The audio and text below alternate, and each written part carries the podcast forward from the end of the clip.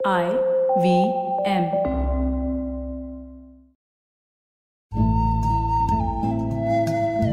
Hello दोस्तों IVM podcast को सात साल होने जा रहे हैं मैं भी इससे पिछले एक साल से जुड़ा हूँ एक ट्रैवल शो टेढ़े मेढ़े रास्ते के साथ और आईवीएम की टीम के साथ अब तक की मेरी यात्रा बहुत ही ज़बरदस्त रही है और मैं बेसब्री से इंतज़ार कर रहा हूँ आने वाले अगले सात वर्षों का और देखना चाहता हूँ कि उसमें और क्या क्या नया होने वाला है। आईवीएम के हिंदी ट्रैवल पॉडकास्ट टेढ़े मेढ़े रास्तों पर आपका स्वागत है। टेढ़े मेढ़े रास्ते ही क्यों? वो इसलिए कि घूमना भी तो ऐसे ही रास्तों की तरह पेचीदा और लगातार उतार चढ़ाव भरा होता है, जहाँ हर पल कुछ नया देखने और महसूस करने को मिलता रहता है। शर्त बस यही होती है कि आप कान खुले रहने चाहिए। मैं हूँ केशव चतुर्वेदी और मैं आपको ले चलूँगा इस ज़बरदस्त यात्रा पर और सुनाऊँगा ऐसी मज़ेदार कहानियाँ शहरों, किलों, महलों, सड़कों और सबसे अहम इंसानों की, जो पिछले 20 साल से ऐसे ही रास्तों पर भटकते हुए मैंने सिर्फ़ आपके लिए इकट्ठा की हैं। तो आइए शुरू करते हैं।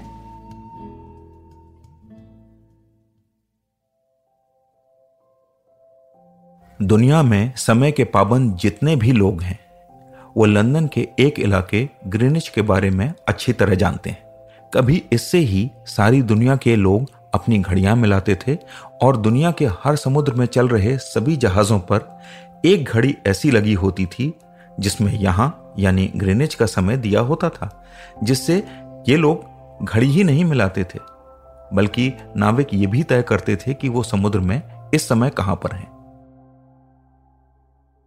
ग्रेनेज लंदन का ही एक इलाका है। कभी यहाँ ब्रिटिश नौसेना के अधिकारियों का प्रशिक्षण होता था, शायद आज भी होता होगा। यहाँ पहुंचकर लगता है कि आप वाकई किसी फौजी इलाके में आ गए हैं। पुरानी इमारतें बड़े बड़े मैदान और बहुत ही कम लोग। यहाँ पुराने ब्रिटिश नेवल कॉलेज की इमारत है। नौसेना का म्यूज़ियम है और दुनिया की सबसे पुरानी वेदशालाओं में से एक ग्रेनिच वेदशाला भी है। ग्रेनिच जाने के लिए मैंने टावर ऑफ़ लंदन से फेरी ली।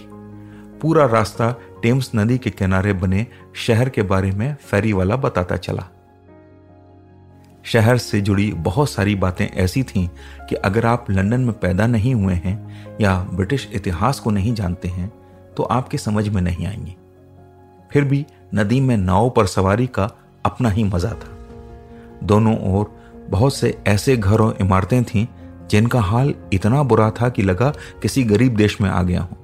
खैर, फेरी ग्रेनिच पियर पर पहुँची और मैंने देखा वही नाव चलाने वाले लड़के अब एक छोटा सा डिब्बा लिए खड़े हैं। और लोग उसमें कुछ कुछ पैसे डाल रहे हैं।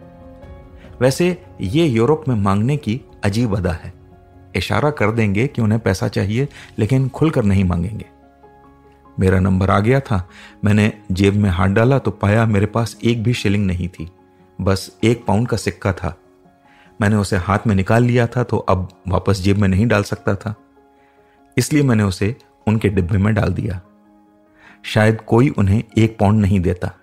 तो वो लोग काफ़ी देर तक थैंक यू थैंक यू कहते रहे। खैर फेरी से उतरकर मैंने देखा तो मेरे सामने एक 19वीं शताब्दी का पाल वाला जहाज़ खड़ा था। इसका नाम था कटी सार्क। कुछ जाना पहचाना सा नाम लगा। यह तो एक प्रसिद्ध शराब का ब्रांड था। लगा कहीं उन्होंने ही तो जहाज़ यहाँ नहीं खड़ा करवा दिया विज्ञापन के लिए। फिर पता चला कि नहीं यह ब्रिटिश नौसेना का एक नामी जंगी जहाज़ था। जिसे कुछ साल पहले ठीक करके यहाँ नौसेना के संग्रहालय में रखा गया था। असल में ग्रीनिच में ही ब्रिटिश नौसेना का म्यूज़ियम है, क्योंकि एक जमाने में ब्रिटिश नौसेना दुनिया की सबसे बड़ी नौसेना थी।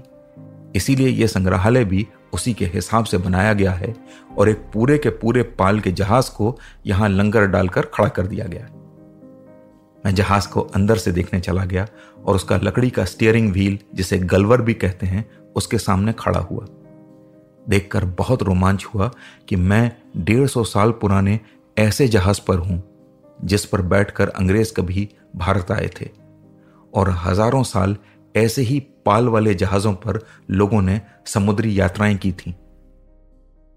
कटिसार के अंदर मैं समुद्री यात्रा के इतिहास को जी रहा था। और सामने लंदन की सबसे आधुनिक ऊँची इमारत तैयार हो रही थी।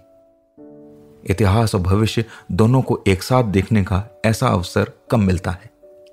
ग्रेनिच में नौसेना का संग्रहालय देखने के बाद मैं वहाँ बने एक चर्च में चला गया। जैसा कि आमतौर पर होता है, चर्च खुला था और करीब करीब खाली था। वहाँ दो लोग बैठे हुए थे, बाहर बादल थे और रोशनी कम होने के बावजूद रंगीन कांच की खिड़कियों पर बनी आकृतियाँ बहुत सुंदर लग रही थी। न जाने क्यों, मेरा मन वहाँ से उठने का नहीं हुआ। पर थोड़ी देर में मुझे लगा जैसे आगे बैठे दो लोगों में से कोई एक धीरे धीरे सुबक रहा है, और जल्दी ही वो व्यक्ति ज़ोर ज़ोर से रोने लगा। उसके साथ दूसरा व्यक्ति झेम कर इधर उधर देखने लगा। मुझे न जाने क्यों लगा जैसे मैंने उनके एकांत में खलल डाल दी है। मैं उठा और चल दिया। ग्रेनिच वैधशाला देखने के बाद मैं उस जगह जाकर खड़ा हो गया जो मानचित्रों में इंसान की बनाई ज़ीरो डिग्री की लाइन कहलाती है। यहीं से ग्रेनिच मीन टाइम तय होता है। मैंने देखा कुछ और लोग भी वहाँ खड़े होकर फ़ोटो खिंचवा रहे थे। सभी को यह खुशी थी कि वो धरती के बीचों बीच खड़े हैं। और मैं सोच रहा था कि जब धरती गोल है तो जहाँ खड़े हो जाओ, वहीं से उसका केंद्र बन जाता है। लेकिन अपनी सोच को अपने पास रखकर मैं ग्रेनिच के विशाल मैदानों और इमारतों के बीच पसरे इतिहास को देखते हुए डॉकलैंड लाइट रेलवे के स्टेशन तक पहुँच गया। प्लेटफॉर्म पर मैं खड़ा अपनी यादों में डूबा हुआ था कि चेहरे पर वही जाना पहचाना हवा का झोंका महसूस हुआ जो अंडरग्राउंड स्टेशन में मेट्रो ट्रेन के आने पर होता है। ट्रेन के आने की दस्तक हो चुकी थी। एक बार मैं फिर वर्तमान में लौट आया था। तो आज टेढ़े मेढ़े रास्तों का सफ़र इसी मील के पत्थर पर खत्म होता है। अगली कड़ी में फिर किस्सों के एक नए मोड़ पर मिलेंगे और वहाँ से नए मील के पत्थर तक साथ चलेंगे।